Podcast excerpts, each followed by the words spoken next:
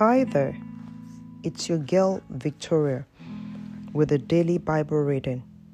Today I shall be reading from the book of First Kings, chapter 19, from the New International Version. Now, Ahab told Jezebel everything Elijah had done and how he had killed all the prophets with a sword.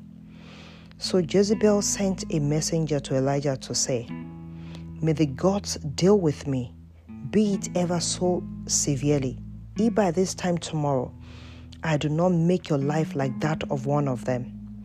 Elijah was afraid and ran for his life.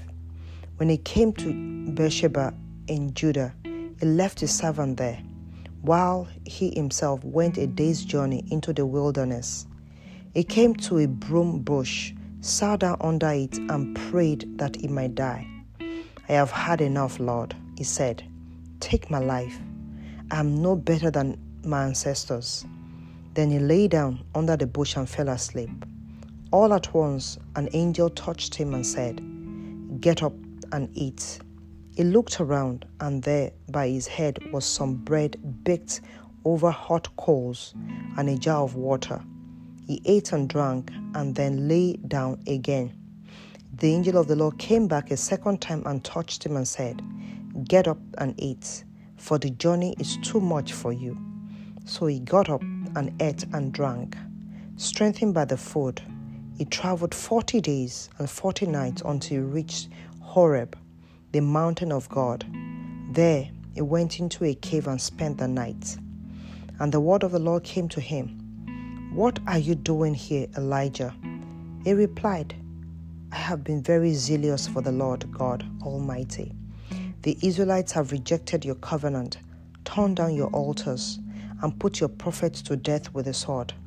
I'm the only one left. Now they are trying to kill me too. The Lord said, Get out and stand on the mountain in the presence of the Lord, for the Lord is about to pass by. Then a great and powerful wind tore the mountains apart and shattered the rocks before the Lord but the Lord was not in the wind. After the wind, there was an earthquake, but the Lord was not in the earthquake. After the earthquake came a fire, but the Lord was not in the fire. And after the fire came a gentle whisper. When Elijah heard it, he pulled his cloak over his face and went out and stood at the mouth of the cave. Then a voice said to him, What are you doing here, Elijah? He replied, You have been very zealous for the Lord God Almighty. The Israelites have rejected your covenant, torn down your altars, and put your prophets to death with a sword. I am the only one left, and now they are trying to kill me too. The Lord said to him, Go back the way you came. Go to the desert of Damascus.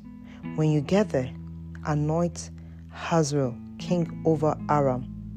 Also, anoint Jehu, son of Nimshi, king over Israel, and anoint Elisha, son of Shaphat, from Abel Meholah, to succeed you as prophet.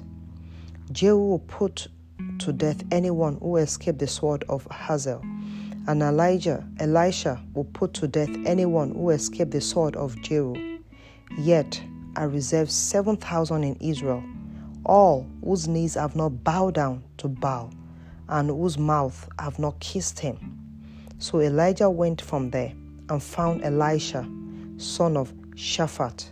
He was plowing with twelve yoke of oxen, and he himself was driving the twelfth pair. Elijah went up to him and threw his cloak around him. Elisha then left his oxen and ran after Elijah. Let me kiss my father and my mother goodbye, he said. Then I will come with you. Go back, Elijah replied. What have I done to you? So Elisha left him and went back.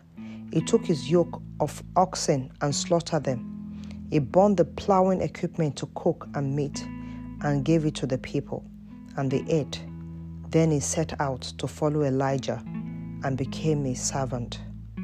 This is the end of the reading for today. May the Lord bless His word and may He lay a word in your heart today. In Jesus' name, amen.